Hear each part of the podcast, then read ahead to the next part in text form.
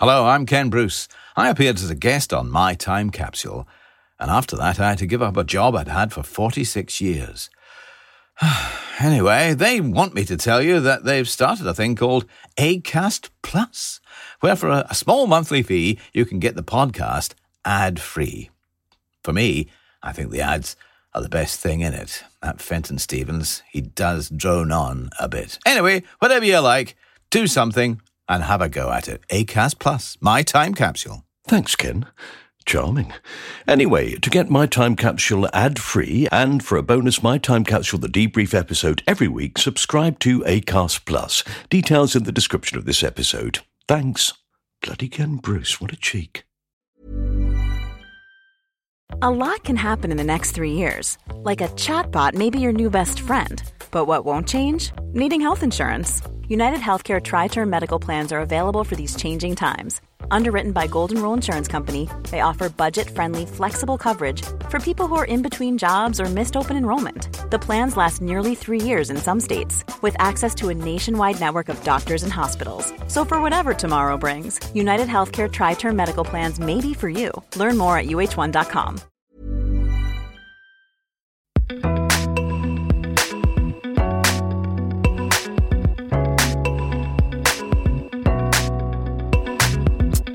Hello, and welcome to My Time Capsule.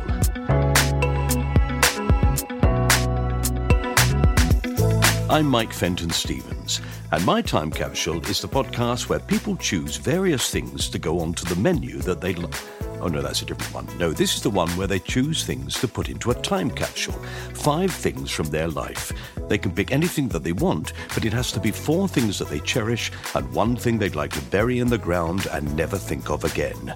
My guest in this episode is the actor, presenter, writer, and producer Gordon Kennedy. Gordon began his career in the early 1980s, working in theatre, before transitioning to television in the mid 90s, although he has occasionally still done some theatre. His most notable television includes the Channel 4 comedy series Absolutely, which aired from 1989 to 1993. He also co hosted the original Lottery Show alongside Anthea Turner, and in the late 90s, he was cast in the role of Little John in the BBC's hit series Robin Hood. Since then, Gordon has continued to work in both television and film, and with his company, Absolutely Productions. He has appeared in a variety of shows, including the role of Sergeant Bruce Hornsby in the BBC drama Red Cap. He was in The Deal, The Halcyon, The Windsors, Endeavour, that's a show that doesn't begin with the, Vera, Harlots, Being Human, Sherlock, Red Dwarf, and even The Kenny Everett Show a long time ago. He was various voices in the cartoon series Stressed Eric and was the voiceover in the long running US series Ramsay's Kitchen Nightmares with Gordon Ramsay. He's appeared in films such as The Borderlands, Tank 432, and T2 Trainspotting. The BBC radio series of his hit TV comedy show Absolutely, with Peter Baikie, Morwenna Banks, Moray Hunter, John Sparkes, and Gordon himself, is now available as a three series audiobook at Google Play, Apple Books, Audible, and others. Right, that's the plug out of the way. Now let's discover what Gordon Kennedy, one of Scotland's most talented actors, will choose from his life to put in a time capsule. Here we go. Have fun. How are you with your delicious coffee? I'm very well. Colombian, freshly ground. I don't know why I still drink really shit coffee. The whole idea that you actually eat and drink things from the other side of the world with sort of impunity it's extraordinary, isn't it? And it comes, it's it reaches its vanishing point in coffee when you have the most right on people in the world all drinking coffee that's been flown halfway around the world. What are we like? anyway, um, I got an electric car recently because I just thought our car was virtually dead and mm. an embarrassment to our entire street. So, so I got an electric one. And then about two days after I got it, and I was feeling almost at my most smug, I got in a cab an electric Addison Lee cab was mm. at the house. And the guy literally for the next half hour told me why he thought it was a shit idea to have electric car. you know, he knew his stuff when I didn't. It's not the perfect world, no. but it is a world we should be aiming for, though, isn't it? Because uh, that's definitely where I'm going next. I am not going to buy another petrol car.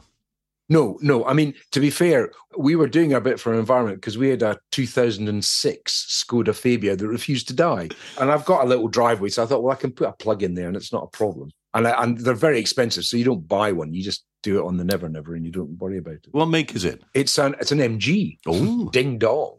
yeah. So I've got my leather gloves with a string back. of course, yeah. I absolutely love it. I mean, it it drives me to distraction. Going from a car made in 2006 Mm. to a car made in 2023 is kind of like having a, a landline phone going straight to an iPhone 14. it just does things. I mean, we've had it since November, and I kid you not, last week, uh, Susan had her phone out and she chucked it in the bit in the in between us in the, in the console in between us and it suddenly started charging No. and unbeknownst to us it wirelessly charges mobile phones for you oh my god. I mean, apart from all the stuff when you're driving on the motorway and suddenly it doesn't let you change lanes because you haven't put your indicator on, or it Yeah, puts yeah. a warning sign out because you're too close to a car and all that stuff. But very interesting my first thing I'm putting in is car related. Oh right, brilliant. I'm sort of going in chronological order. And then the last thing is the thing I detest that I want to bury. Yeah, fantastic. Good. Okay, so let's find out what the first thing is you want to put in the time capsule. Um, yes, well, the first thing, and, and obviously, when you say capsule, I'm I, I need a shipping container. I, I'm sure I'm not the first, but there, No. some of these things are quite big.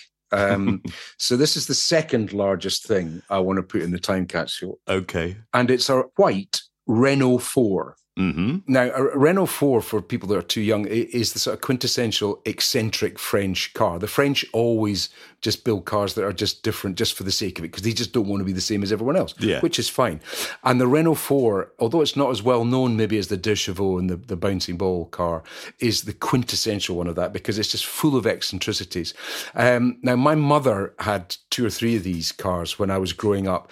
Um, She was a, a proper maniacal driver. She was known as, by because she was sort of known on the local streets as the White Tornado because this car would come go past from anywhere. Anyway, but it was the car. It was the car I learnt to drive on, and therefore you sort of hold a, a special place in your heart for the car, hmm. especially in my situation because I lived about 10, 15 miles outside Edinburgh and I was at school in Edinburgh. So all my friends were in there. So when I passed my driving test and was able to drive as opposed to get the car, it was just like the, it was just like getting my freedom at last. Oh, I Oh, yeah. could do this. Did you shout, "Take my life," but you can't take my freedom? Exactly. I, I stood on top of the car, unfortunately, because I was wearing a kilt in traditional manner, so I was arrested. and, and shouted that, and nobody listened. Nobody cared, frankly. Because it was before the film had come Exactly. out. so- It was many years before that. I was a genius. it was extraordinary. You know, I even used to talk about Star Wars back then. Didn't happen for another 10 years. Um, but anyway, yeah, so I learned to drive. And I'm pretty sure the reason I passed my driving test, because I'm afraid I was inspired by my mother's style of driving. So as a learner driver, I was kind of, you know, bit, bit weird and a bit hard on the accelerator. But one of the biggest eccentricities of this car was that the gear lever came out of where the ashtray used to be in cars. It came out right in the middle of the dashboard, in the weirdest place possible. And it was a little kind of U bend of sort of steel that kind of went out and moved around. And my driving test examiner was utterly obsessed by that and just watched it the whole time. He didn't see any driving. I don't think he'd ever been in a Renault 4. and of course, the other thing about the Renault 4 is it's got quite soft, bouncy French suspension, the hydro, what they called hydroelastic in the day. And of course, that is even better because that, of course, was making him feel sick. So he was feeling like vomiting. he was obsessed by the gear. Eventually, he just, we basically drove round the block in a town called Haddington in East Lothian, um, which doesn't have any traffic anyway. As a market day once a week, the rest of the time it's abandoned. And he basically drove around the block. He said, Well done, you've passed, signed the thing, and then went out and vomited, I think. so that was the first thing that happened with it. But then the other thing was my mother at the time worked for the Family Planning Association, which was a, at that time was a very kind of revolutionary sort of charity. She was a nurse, a qualified nurse, and basically the Family Planning Association was lobbying the NHS to give out contraception free. So she worked in that, but obviously at the weekends I would get the car. And hmm. one time I got the car and I I was at a disco at a rugby club and I got the dream. Ch- I wasn't drinking because I was driving and I was sober, so I was able, my chat up lines were reasonable as opposed to just dri- dribbling, which is what they were when I was uh, normally after a game of rugby when I was drinking.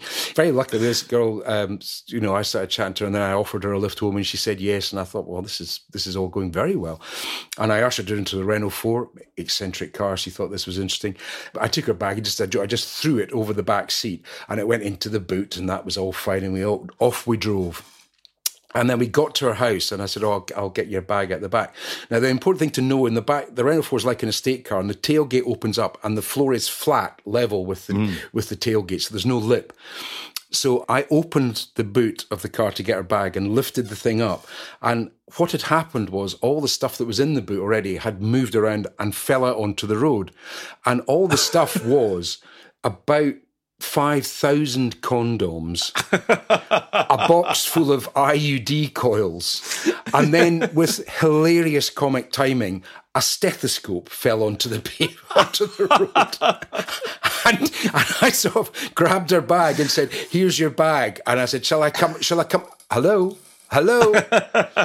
and I mean, what must she have thought? I like his confidence. Maybe. Well, I, I'm not sure she did. I, I never saw her again. no, understandably. If you're listening, I can only apologise. But the reason was that my mother were, which I never got to tell her. So she just Finally, it's explained. Yeah. This girl's been hiding I know. ever since. I do wonder if she ever, like when I was doing the lottery and stuff, which was like, you know, a lot in BBC One mainstream, wonder if she ever saw me and recognised me and thought, I could make a lot of money out of that story. But she never did, so bless her. So that's my that's the first thing I'd like to park. Ah, what a glorious thing. Yeah. I love Renault 4s. I've always loved them. Fantastic. I owned one. I owned one in France. Oh, oh right. Oh no, that's much better than me. It was a green one, so not quite right. the same. But I loved the gear stick. I Mm. loved the fact that, as you say, it was a forerunner. I mean, you would have been regarded almost as a minivan, wouldn't it? Because it was a forerunner of a hatchback. Yeah, yeah, yeah, completely. And and that's the only way it came. It didn't come in any other form. That was it. No. And the great thing about that thing opening up is that when it opened, it was sort of the whole back of the car lifted up, didn't it? Completely. I once planned that I would travel around France and put a bed in the back of one of those. But you could. I didn't. Uh, the condoms got in the Well, road. imagine if you'd had a bed in there and the condoms. No, I think then I would have been arrested. That would have been a change. That would have been a change, change your life. But it was fantastic because our family. I was the smallest of uh, three brothers in our house who were all playing rugby, playing a lot of sport. So my mother used to sort of empty Asda sort of twice a week and put all the shopping in the back and get it out. But it was it was it was a fantastic car.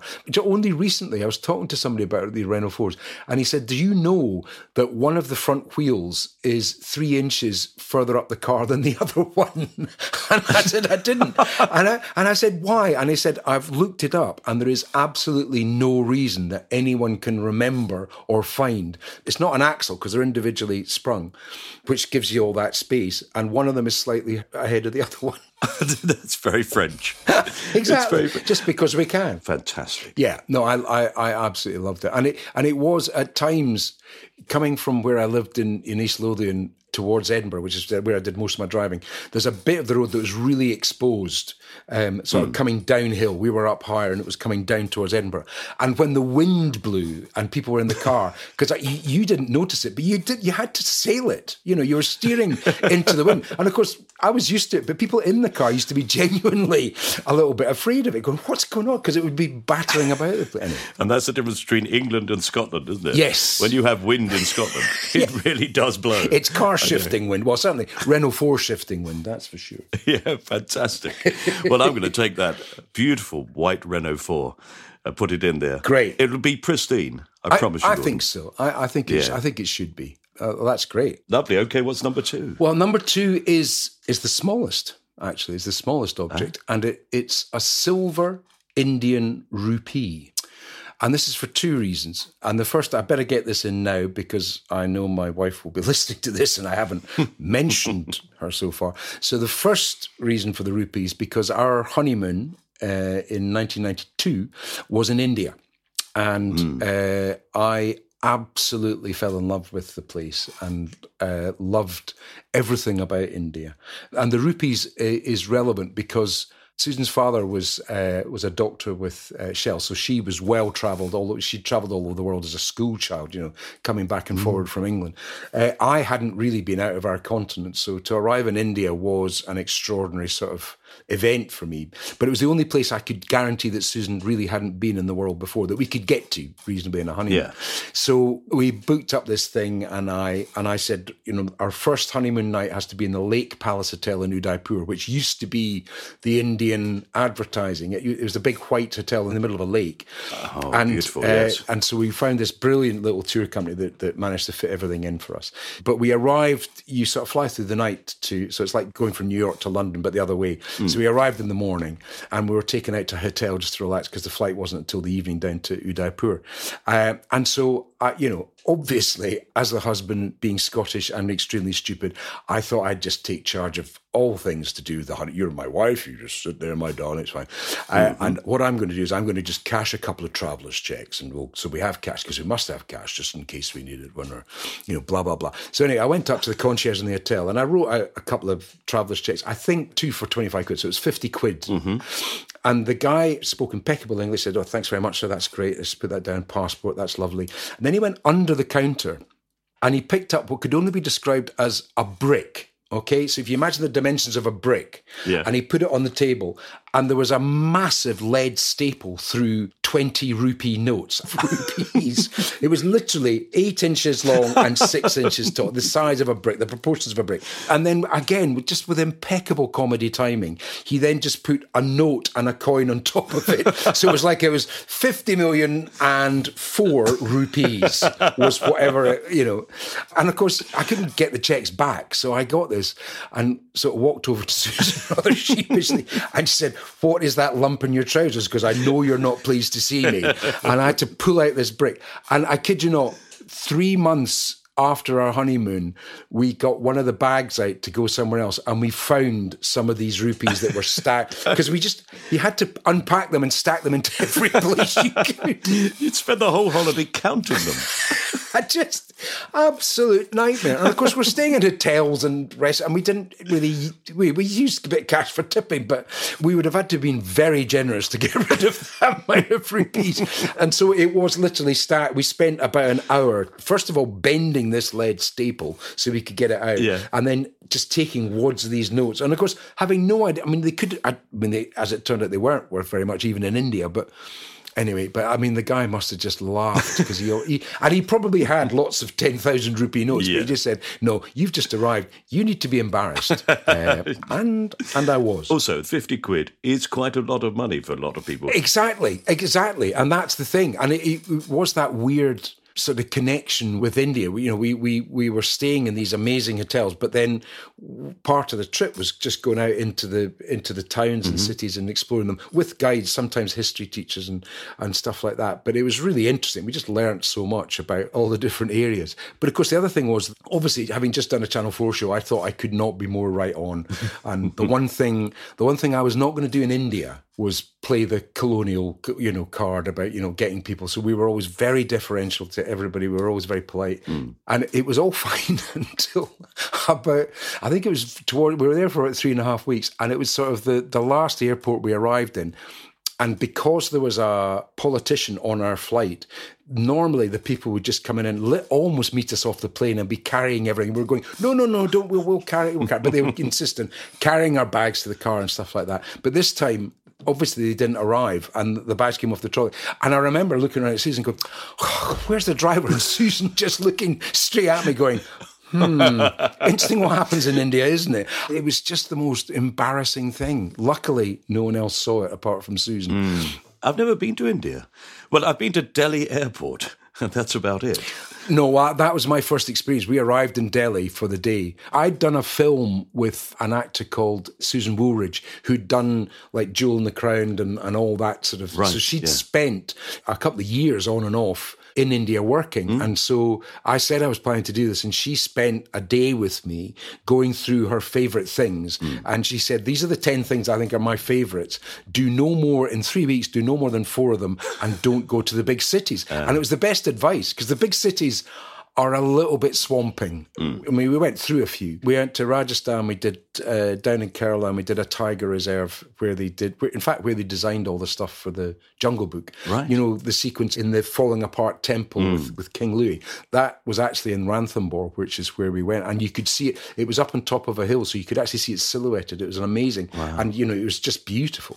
But India is a continent; it's not a country. So you know, we just dipped in and out of the three or four areas we went to, and I always wanted to go back, and we haven't gone back, but I, I, I do want to go back Mm. because we never went to the north because it was it was very shut off at the time, and there are Right. times when they open it up to tourists because Kashmir apparently is extraordinary. It's very like Scotland, you know, and the and the Alps because it's hilly and and it's quite cool. There's snow-capped mountains and stuff. Just to basically look up at Everest is an extraordinary Yeah. thing, isn't it? In the distance. Yes, I saw it when I was coming back from Malaysia once. I was flying on this beautiful clear day. Uh-huh. So you could see the Ganges Delta there, and I saw that, and you could see Calcutta. And then I looked up. And the brilliant thing about Everest is it doesn't disappoint. It's just like somebody's just plonked a mountain of the wrong scale amongst a lot of other mountains. And it was, and I remember looking at the plane for hours. It was just the most beautiful sight. And it was absolutely clear all the way up to Nepal and, and Everest. But- So did you say there were two reasons why you had the rupee? Yes. So the hmm. other the other reason is because the Calcutta Cup, mm-hmm. which is the cup that Scotland and England play for annually as part of the Six Nations. The one that Scotland seems to own at the moment. Yes, n- mm. yes, we do own it at the moment. Uh, mm-hmm. is made of melted down silver rupees. Is it? Yeah. Oh. So it was made entirely from uh, the silver from silver rupees. That's why it's called the Calcutta Cup. And you're a big rugby man, aren't you? Massive, massive. And um, in 1984, uh, I was still based up in Edinburgh, and I played rugby at quite a reasonable. I was playing for Watsonians, which was in the Scottish First Division, with my brothers who were older than me, but they were they were still playing. And my middle brother, Euan, who years before had been tipped for international stardom and then had basically blown it in the trial match. And so he hadn't played. He got his way into the Scottish national team in 1984. And against England, oh. he scored a try. Oh. In front of me, when the clock end, what used to be called the clock end of Murrayfield, mm. and it was an extraordinary moment for two reasons. First of all, it was my brother, and I don't remember the rest of the game because I had my back to the game and I was just screaming at 40,000 people, That was my brother! That's got, you know, that sort of thing. But the best thing about it was that um, Moray Hunter, my fellow absolutely, had gone to the toilet at halftime and didn't make it back to see it. So he came back and he realised something had changed because I had a smile that was almost as wide as the West Stand and was just going like this and just was quite hysterical. But the brilliant thing about that event was we were already thinking we were going to be going down to London to seek our fame and fortune in the entertainment industry, I hmm. suppose. And it immediately took not right that day.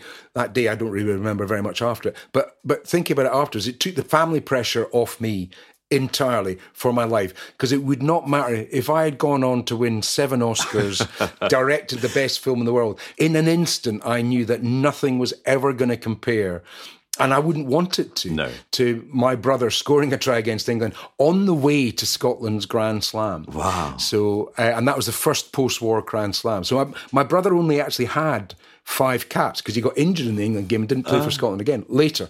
But he he had five caps for Scotland, which included a Grand Slam, but also a draw against New Zealand, which was the only time Scotland's oh ever drawn against New Zealand. So it's Then sort of looking back to those halcyon days, I'm, thinking, oh, if Yeah. only we could get Kennedy back.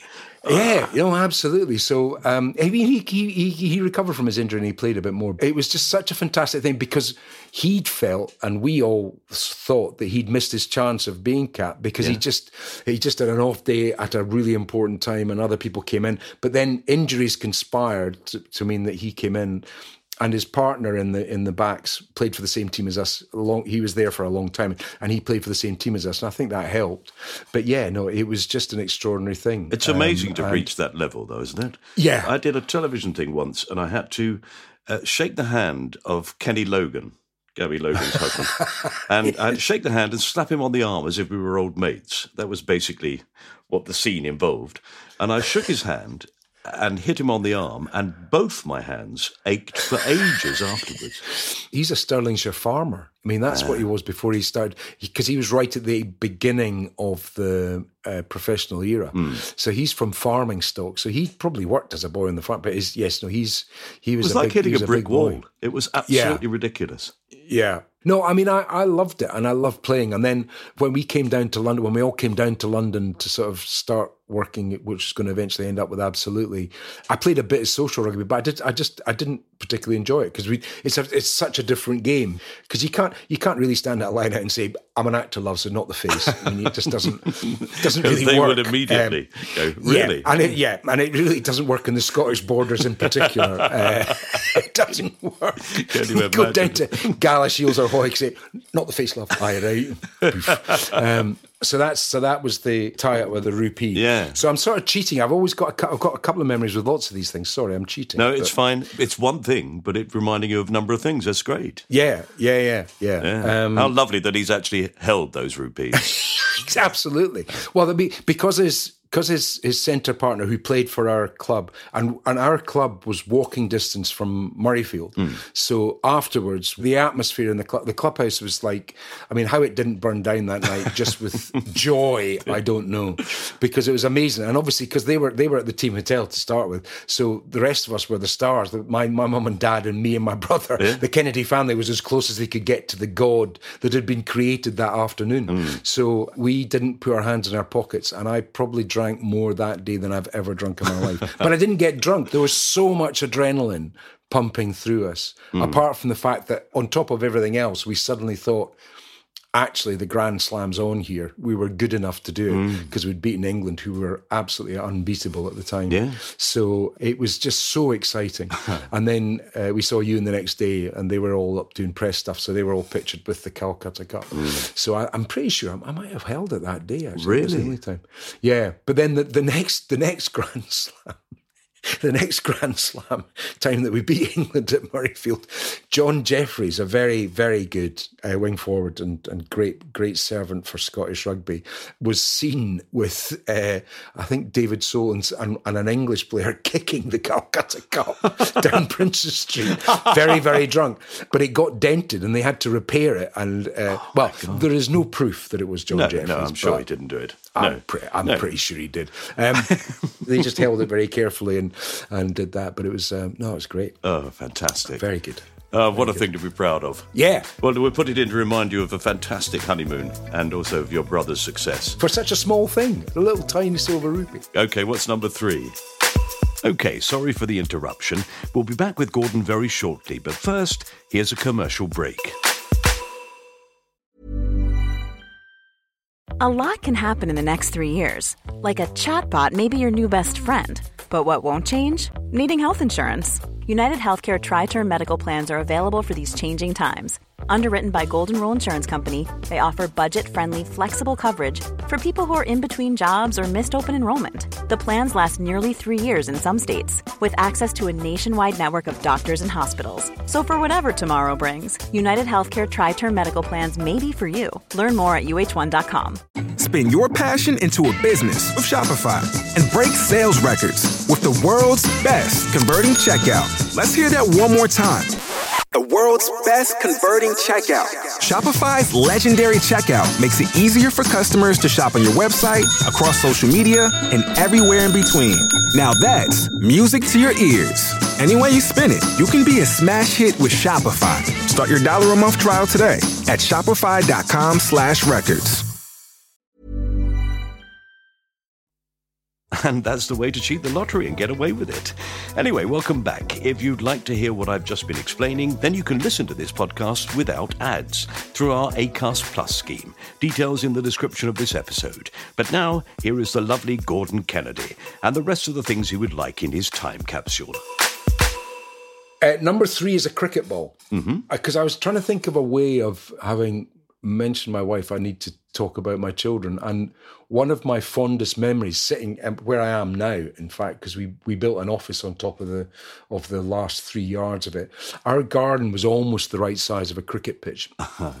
So I spent my life throwing cricket balls down to the boys. The eldest one, James, is a was is a very good cricketer, mm. and Patrick, the younger one, because he was the younger child, and I knew this because I was the youngest child, was just forced to do it. But he he, he did it to be fair to him.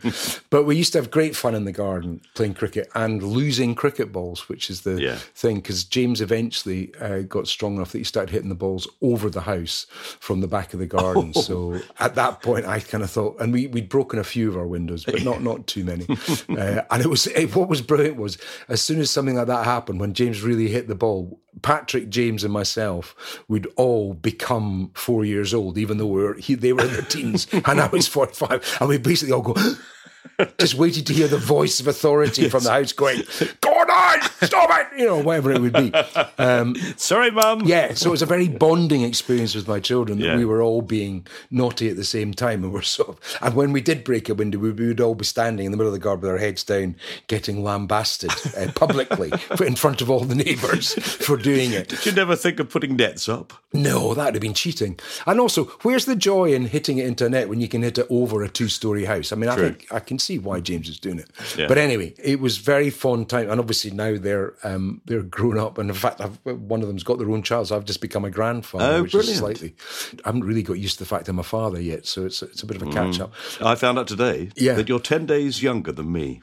Really? All right, so you were very nearly a leap year. Very nearly, yeah. Yeah, because going back to the rupee, Susan and I got married on the 29th of February 1992. Oh, did Which, you? of course, is 29292. That's Oh, why we brilliant. Did it. Yeah. I'm obviously being Scottish. I quite like the fact we only have an anniversary once every four years. It's good. Um, I hope you get a really fantastic present every four years. Um, I, yeah, probably. I, I can't remember. It's- but yeah, so so the cricket ball was partly to do with James and Patrick, definitely playing cricket with them, and also we used to have what they call an Incrediball, which is not a cricket ball, but it's harder than a tennis ball, so it's like a plastic cricket ball. And I used to spend hours bowling with this ball on the, uh, to the boys. Um, now, the second reason I've got a cricket ball is because of the charity that I'm a trustee of, which is called the Lord's Taverners, which is a cricketing charity. So they help kids suffering from any form of inequality, whether it's physical, mental, financial, social, whatever, um, through community cricket programs. And we have great fun raising money for it. It's it's a big charity now, and it does a lot of uh, a lot of amazing work right throughout the country. You know, with um, thousands of children being helped through this the, the different schemes they do. But obviously, part of it and the fun part of it for us who are involved with the charity is we play cricket matches against other sides for the Lord's Taverners. Brilliant. And the first time I did this, I didn't really understand. It was a mate of mine got me into it as a charity. It's a sporting charity, so I was well up for it. And then I was away making uh, Robin Hood for three years Yeah. in the summer, so I didn't do anything for for them at all. And I was sort of sort of saying, "Well, this is great," but I, I wanted and said, "Oh, well, we've got." And then when it all stopped, I I went out um, to play at Mill Hill. They were they were a game against a Saracens cricket team. Right. So I, I went out not really knowing what we're doing, and I, I knew there was a few showbiz people would be involved, in and I went into the sort of the marquee, and I saw Chris Tarrant. I hadn't seen him for a long time. Said hello, and we were chatting away, and somebody came up and said, "Don't worry about going out to play now. Uh, you're fielding, but we've got plenty of players, so you guys can stay here, and we'll sub you in in a minute." So I wasn't even really paying any attention to the actual cricket match. So then, uh, eventually, after a half an hour, we were chatting away, and then they said, "Oh, you can go on now. Uh, we'll take two of the other players off." So, so we walked on, and the first thing that happened was I suddenly realised that Mike Gatting was standing, calling me over. Right, Mike Gatting said, "Gordon," and I went. Oh hi, hello, Mike. Nice to meet you. And he said, uh, "I've heard that you can bowl." And I went, "Well, yeah, I guess." And he said, "Oh, Peter, give Gordon the ball." Peter Lever, No. right? So, I, okay, thanks. That's very good.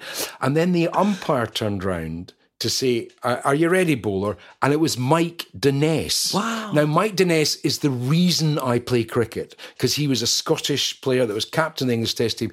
He was one of my sporting heroes, along with Jim Clark and a few other rugby players. Mm. They were my sporting heroes, and so literally, I just said, "Can I just have a second? Because I thought I was playing with Chris Tarrant and a few other kind of comedians, quite. and there was all these Test heroes of yesteryear all there. Of course, then I've got a bowl. You can hardly walk. Yeah, absolutely. Luckily, for whatever reason, I took two wickets. So suddenly everyone was going, "Oh, wow, you you were great. We, we must get you on tour." And I'm going, "Really? That's not." Anyway, so that was my first experience of the Taverners. But hmm. where this Incrediball comes in is we went to Corfu to do a, a, there's a literary festival so we'd gone out there with a few a, a cricket team to play and be part of this literary festival mm. and raise a bit of money for the charity and Corfu is really interesting because we're, we're actually going back out this year because it's 200 years since the first cricket match was played in Corfu. and the cricket match was played in the centre of Corfu town, in this like the green in the centre of Corfu town. And they still play cricket in there to this day. Now, the centre of Corfu is this grass circle, oval, surrounded by trees and bars and restaurants. However, about maybe 10 years ago, they built a car park at the edge of it. So now, because there's cars there, they can't use a cricket ball, but they use an Incrediball, the thing I used to. So yeah. we went out to play, and the first game we'd played, which we played at the proper cricket pitch out at the, the marina, I'd really over celebrated the night before being in Corfu. And I, I was absolutely appalling. So I hadn't really covered myself in glory the day before. And then we were playing this game. So I was out in the field, and the captain, Neil Radford, I think it was, mm. and he was a great player, but quite grumpy about the cricket, and certainly grumpy about this A Scottish, B celebrity that was in the team. Anyway, I was playing, but he wasn't playing in this game because he'd pulled a muscle. So he was captaining from the sidelines. But Chris Cowdrey, well known mm-hmm. uh, with his very famous father, he was playing. And because of this Incrediball, the pros, when we were batting, they couldn't get the ball off the square. They just couldn't hit the ball because they weren't used to it. They didn't no. know what it was doing. And bowling was exactly the same. So we'd scored in a T20, we'd scored about 108 runs or something like that. They weren't getting out, but they just couldn't score runs. And Chris Cowdrey brilliantly said, Gordon, you come on to bowl. And the captain from the bar was shouting, Don't put him on, he's rubbish! Literally shouting this to Chris Cowdrey. Chris Cowdrey said, just give him a chance, give him a chance. And of course, I got the ball, and I remember playing with James. I could swing the ball two ways. yeah. I could make it dance. Mm-hmm. So I came on took two wickets and two overs. We won the game, and Chris Cowdrey and I waited, and we were the last two to walk off the pitch. Just went past the captain, going, "Thanks very much, Skip." he was fuming. of course, yes, fuming. The last person he wanted to win the game was me. That is for sure. but that's just part of the real fun and games you get out of contributing to this amazing amazing charity. Yeah. I, and now, and now I'm a, I'm very proud to be a trustee of it. It has become a huge thing now, hasn't it? Yeah, and it's interesting because I, I trained as a PE teacher and tra- taught as a PE teacher. Right. And the school I was at, uh, as I explained before, was a big rugby playing and cricket playing school, but sport was right at the centre and heart of everything they did. Mm. And you know the the education that you get through especially playing team sports you realize when you've got it looking back on it you realize you've learned all these things i mean in a way a lot like acting where you're part of a team mm-hmm. everyone thinks it's all egos and you know the reality of it is you go into think the vast majority of people that we're all working as a team with with the crew with the stage crew whoever it is mm. and it's a team sport and that's the thing that you can give to these people that just they, they're not getting anywhere else no. is that sort of lessons of you know team responsibility communication respect all that stuff mm. that just happens you don't you don't have to teach it it just it has to happen as part of a functioning sort of game yeah and that's part of what the Taverners it's it's basically just about empowering people mm-hmm. and just sort of leveling the playing field with people yeah. that have a difficult start do you think it inspired that wonderful program that freddie flintoff did I think there. Are, I mean, we're not the only people that do it. There no. are lots of other programs around, but yeah, definitely. I, that that is exactly mm. what Wicketz is, which is one of the three yeah. sort of programs that we do. There's another one for uh, table cricket, which is for kids with fairly severe physical disabilities, mm-hmm. so they play wheelchair.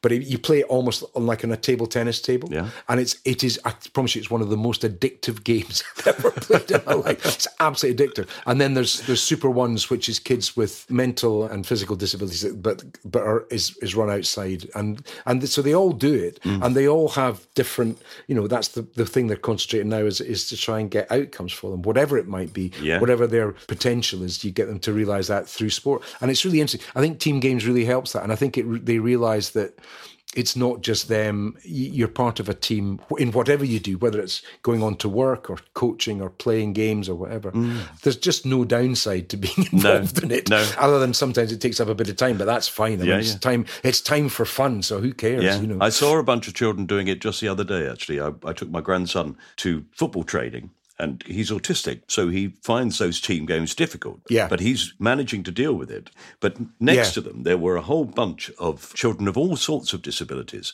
playing cricket indoors. They were having a whale of a time. Yeah, yeah. And I think, and there's a real problem.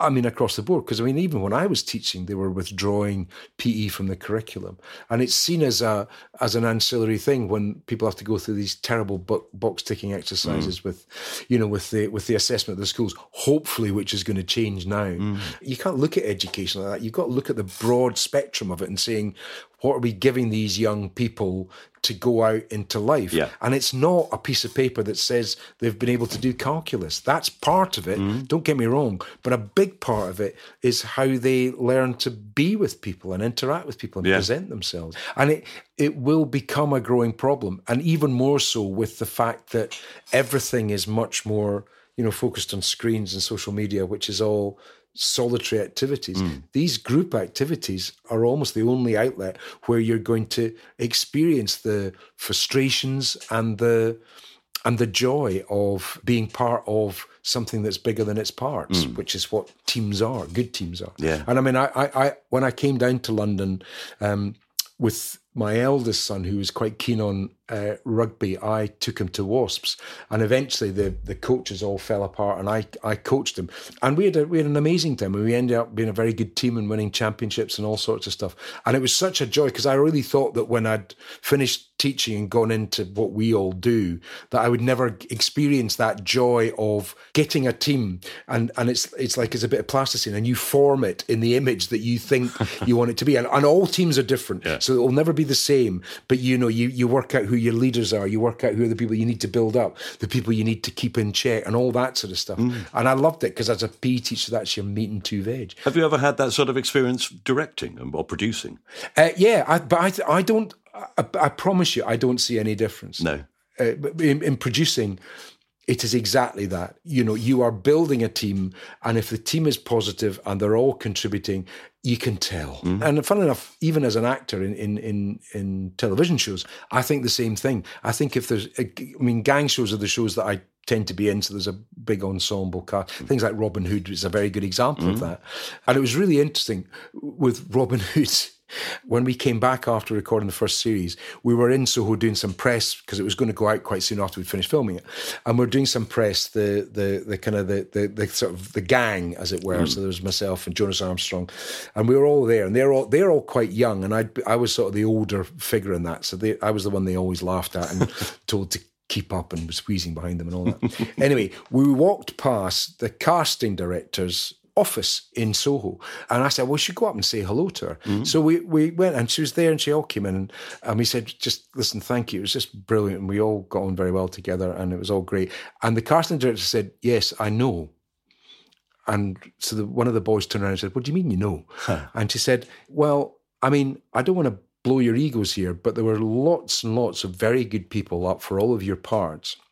The reason I pushed you guys more than anyone else is that I knew you were going to a foreign country for six months, incredibly tense, with a big flagship show that none of you would have had experience of before. Mm. So it was important that you were going to be able to get on with each other and form a team. And she mm. said that.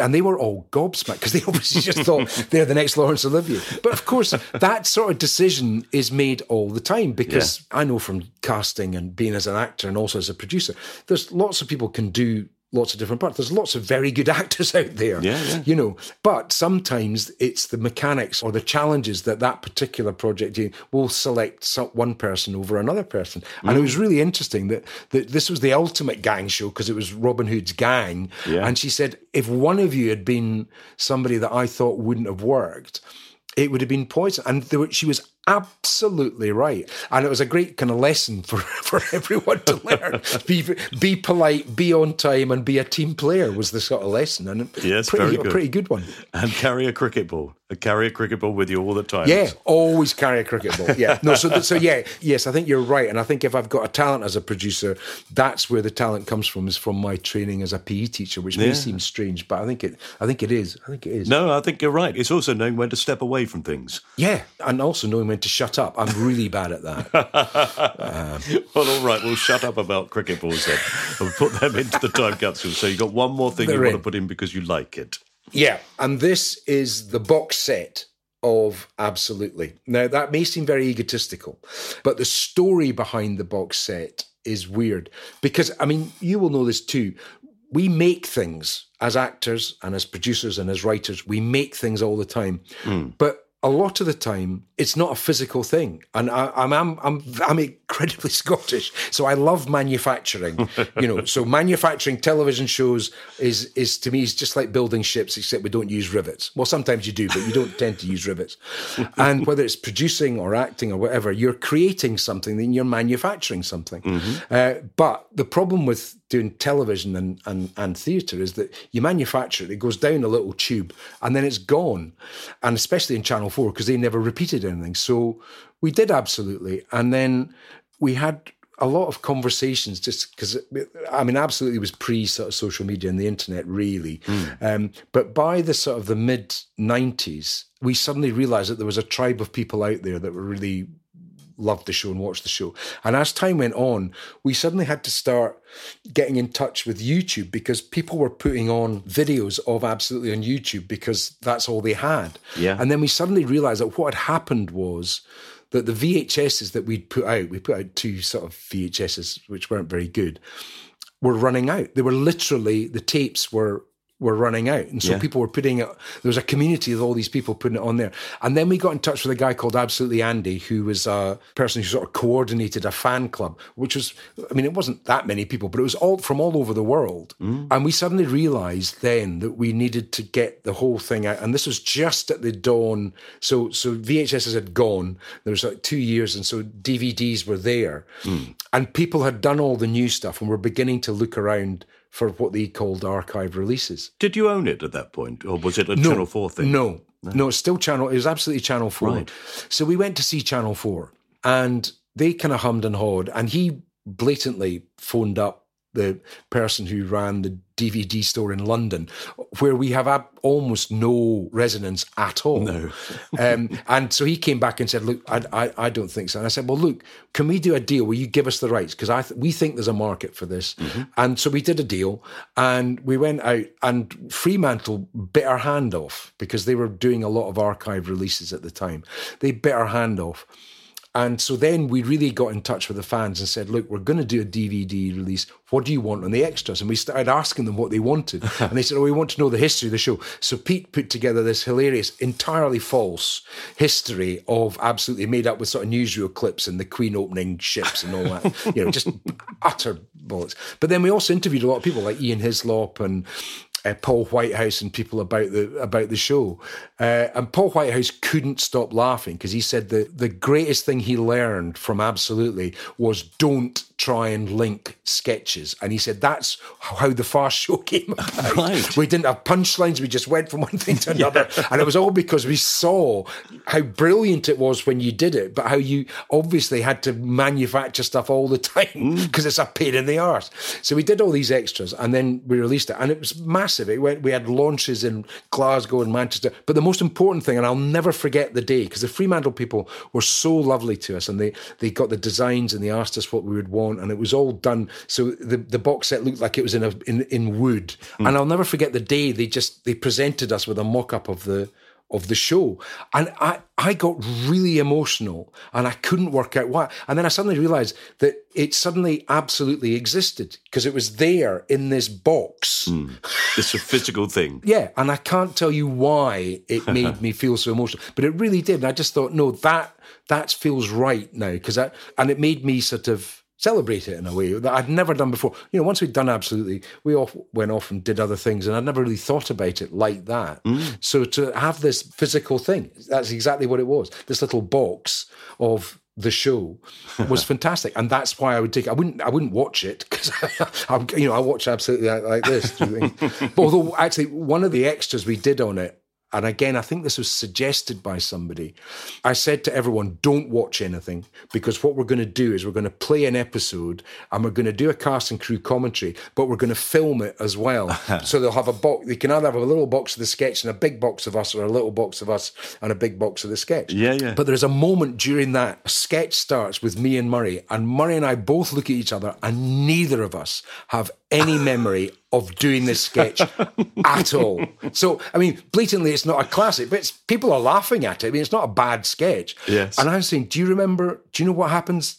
I've no idea. And what's weird is that there's bona fide one empirical evidence there that we've done this thing, Mm-hmm. and yet we have no cognitive memory of it. That's one of my favourite moments in the whole thing. You almost, without doubt, would have watched it thinking there's going to be moments in this where we're going to go, oh, God, that's terrible. Yeah. But it's lovely to watch those things and go, do you know what? This is this is quite funny. Yeah, I mean, don't get me wrong. We're you know there was four Scots in the room, so there was a lot of self-flagellation, criticism going on. I wouldn't worry about that. But um, yeah, no, it was it was very good. And then and so that was done, and so we thought, right, that's great. We've done that, and that's the end of it. And then of course.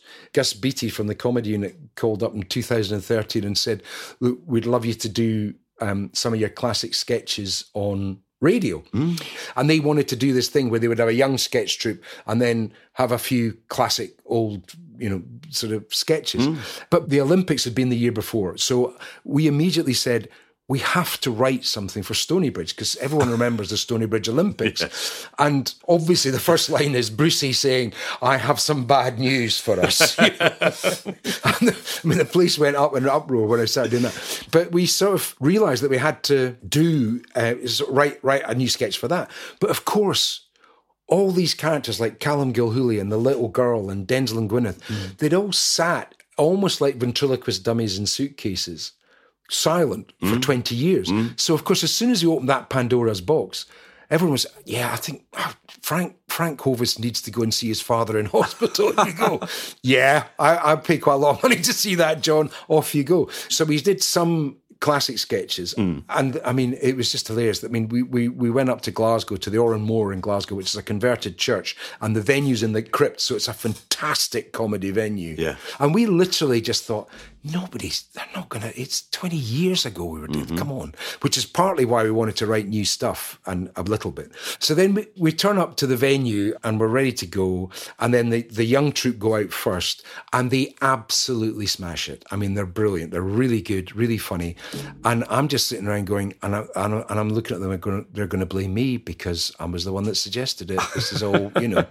And then they play the absolutely theme music and there's just this roar hmm. from an audience. And it, it was the most extraordinary thing. And literally, we all went, what? And nobody walked on stage. We're sort of going, Jesus. And then we walked on. So it looked like we were playing the audience. I mean, we weren't. We were just going, what the is going on? and then we walked on, massive cheers, sit down. We're about to do a Stoneybridge sketch. And then brilliantly, Moray then says, Sorry, I've forgotten my glasses. if ever anyone wanted to see that time had passed, you know, five just past middle aged people walk on, and one of them's forgotten his bloody oh, glasses. And of course, Moray's microphone's on. So then we hear him being absent mindedly, and, that, and the audience think this is a sketch. Yes. So they think this is all hilarious. But of course, for us, it completely broke the ice, thankfully. And then we went on, and uh, and and the and the reaction from the crowd was extraordinary. So the show went out, and then we had so much other material. We said to Radio Four, "Look, we can we'll, we can give you another half hour of our just of our stuff." So we did that, and that won a comedy award. And then we did three series. Brilliant. And luckily. All three series and the special and a lot of extras that I won't spoil the surprise are um, are coming out next week. But that that of course now we've moved beyond the boxes, so that's just it. They call they call it an audio book. I mean, I love the idea you're going to read absolutely, but you'll be able to listen to all the shows which haven't been on sound. So it's a it's a great Oh, how brilliant. But that again, that was just such a a bit like the coaching. It was a marvelous thing to get this extra time on something I'd never thought we would do again. No. we were so lucky, and I feel so lucky and privileged that we were we were given another chance to do it, which was just and people really enjoyed it. That was the thing because Yeah. it, it wouldn't have been great if they hadn't, but it was just great fun. Fantastic. Well, let's put the absolutely box set in. Lovely. Do we now have to put something in that you want to get rid of? Okay, it's a lamppost. uh, and it's a lamppost on Platts Lane, which is a, a road that comes down from Hampstead Heath towards Kilburn, Mm-hmm. really. So I'm a big outdoor swimmer. I swim in Hampstead Ponds three times a week. Right. And I cycle, and it's it's a great workout because I from where I am, we have to cycle up the hill as you do if you go to Hampstead, and from Willesden it's just uphill all the way. So it's a good workout, and you come and then you come back. Mm. And one time I was up there and we'd gone for a swim, and I was cycling back with another person who wasn't quite as fast a cyclist as I was, and we were going down Platts Lane, and I wasn't. I put the brakes on because I realised that he wasn't going as fast as I was, and then I looked around to see where he was. And the next thing I remember was I was on my hands and knees on the ground. There was an ambulanceman there, and I'm saying, "Is my bike all right?" And they said, "No, your bike's fine." And I said, "Good." And that, me trying to get on my bike, and going, "No, no, no, no, you can't, you can't get on your bike. You, you've come off your bike. We need to, we need to sort you out." And then I looked around and I saw there was a sort of a crowd of people, including my friend, who was saying, just I'll sort the bike out, Gordon. It's all right. And an ambulance with blue flashing lights on it. And I, And you don't just remember that time change? No, I, there's 15 minutes that I don't think I'll ever get back. Mm. But what had happened was that I think the road was quite wet and there was new sleeping policemen had been put in. And as I'd looked round to see where my friend was, I think I hit the side of a a sleeping policeman. And so I leant over mm. to compensate for that. And this lamppost, I kid you not, is right on the edge of the pavement. So I hit, luckily, I had a big urban helmet on. Oh, yeah. And so I just put my head in there. So I cracked the helmet and then I had a compound fracture of my jaw. Wow. So it was only when I started talking to these people I realized that literally, literally half of my mouth was sort of almost hanging on my on my jumper and I Oh, was chatting God. away. And I wasn't in pain. I suppose I was in shock. Mm. Then I realized I, I, I said, actually, I think I've broken my jaw. And they said, we think you've broken your jaw as well. You need to ah. get in the back of the ambulance. But then, brilliantly, I got in the back of the ambulance, and this is such a kind of London joke, but it made me laugh even at the time when the ambulanceman said, look, we're right in between two accident and emergencies. I don't think it's life threatening, but we're right in between these two. So you have a choice. Which would you like to go to? Was it St Mary's or uh, Central Middlesex? I think were the two. And I said, well, I knew St Mary's because our kids used to live in the A and E there when they were when they were younger because he bashed their heads all the time. Uh, so I said, oh, St Mary's. To which they both completely unprompted turned around and went. Correct, which I just thought was hilarious. I said, "All right, so the rumours are true." Then He said, "No, no, we're not saying anything, but that's that's that's a good call." So then we go to St Mary's, and obviously by this stage I'm on a spinal stretcher because they don't know, and I've got the the neck piece on and all that stuff. And uh, we come out the ambulance and go in the emergency door. At which point, of course, I have a massive deja vu because I've done that twice on casualty. Uh, so I know what's going to happen. So nothing's surprising me. So this woman comes up and I said, uh, "You're going to cut, want to cut my t-shirt, aren't you?" Yes. And so she cuts the t-shirt, and I go in, go in the doctor, and I do all that stuff. And and anyway, so I did have a fracture. So that my jaw had separated, so it had broken in two places. And then it could not have happened at a worse time because I was producing a radio show that Wednesday. So this was on the Sunday, and then on the Thursday we had a read through. And the next week, we were doing a detective radio show where I was the killer uh-huh. and I was producing it. So we were then sent off to, I think, Northwick Park, where they repair face stuff. And then the next day, I had a four-hour operation, and they put three plates in the in the in the jaw and stuff like that. And then I, I was sort of two days in bed, whereupon I basically. I mean, God rest his soul, but I, I basically ended up looking like Robbie Coltrane because I just had this massive jaw Yes. and all the fluid, and, and then it all kind of dissipated. So I got Pete to look after the radio show on the Wednesday. And then on the Thursday, I said, look, we'll just try doing a read through. And if it doesn't work, we'll recast it. Hmm. And I kind of got through it. And then the next Monday, we were doing this radio. So I didn't have any time to think about it, which was great. Yeah. And it was all right. And as I say, I've got three titanium plates in my jaw. Wow. The only lasting legacy is I don't really have any sense of the my skin. I can't feel my skin just under my mouth. So my wife has a secret code when I've got a bit of soup or food. Yes. but that part is fine. But I was, you know, and the, the the the people were fantastic that did the operation and they sorted it all out and it was all fine. When I got my bike back and we went up to the ponds to swim again, this is maybe three or four weeks after the the accident. We got to the top of the hill and I turned around to my friend John and I just said, John. uh, you need to stay here for a minute because I've got to cycle very fast down this hill. Otherwise, I'll never be able to cycle down this hill again. Mm. So I did, I did, and stuck a big finger up at the lamppost on the way past because John did follow me. I just thought, I'm, I'm going to be phoning your wife again, saying, you know. well, they do say, don't they? If you fall off your bike, get straight back on. Yeah, yeah, but it worked because I'd done that. It was fine, and it's, it's I've cycled past it all the time now. Yeah. I've probably forgotten which one it is actually. It's the one that rather stupidly has been put right on the curb, and it's right on the edge of the pavement. I mean, it's just asking for a very stupid cyclist to go right into it. Um, but yes, so I'm going to put that under the Renault 4 and everything else. So yeah, brilliant, very good. Well, I can't wait to get the copy of the book, listen through to all those wonderful programs. Great. It's been absolutely lovely to talk to you. It's great to see you. Well, it's been great fun. It's great fun doing this because obviously you remember things, and the things that you remember first are, are the important memories. It was really interesting. Mm. So I, it's it's good therapy for me, Mike. So um, thank you for that. and I think I think I've mentioned most people. I think there'll be lots of people who are saying, "Oh, I see." So I'm not important. well, I'm glad you enjoyed the therapy, and uh, I suppose checks in the post, is it? Absolutely. Absolutely. There we are. Perfect.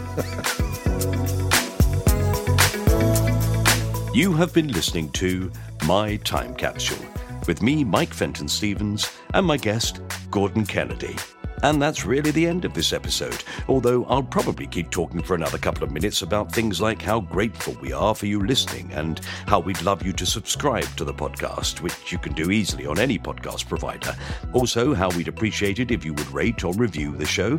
Would be happy for you to follow and contact us anytime on Twitter, Instagram, and Facebook, and how you can download and stream the theme music by Pastor P's Music on Spotify if you fancy it. I'll also be telling you again about the ACAST Plus scheme, where for a very small monthly fee, honestly about 40p an episode, you can get my time capsule without ads. Although, sadly, this waffle at the end remains. Still, if you like me rambling on, then hang around, as I'll also be telling you that this was a cast off production for ACAST, produced by John Fenton Stevens, and let's face it, who would want to miss that information? Well, all sensible people, obviously, who have, of course, stopped listening to this and moved on with their lives. Still, for the dozen or so left, here is that information. Oh. No, hang on. Bye.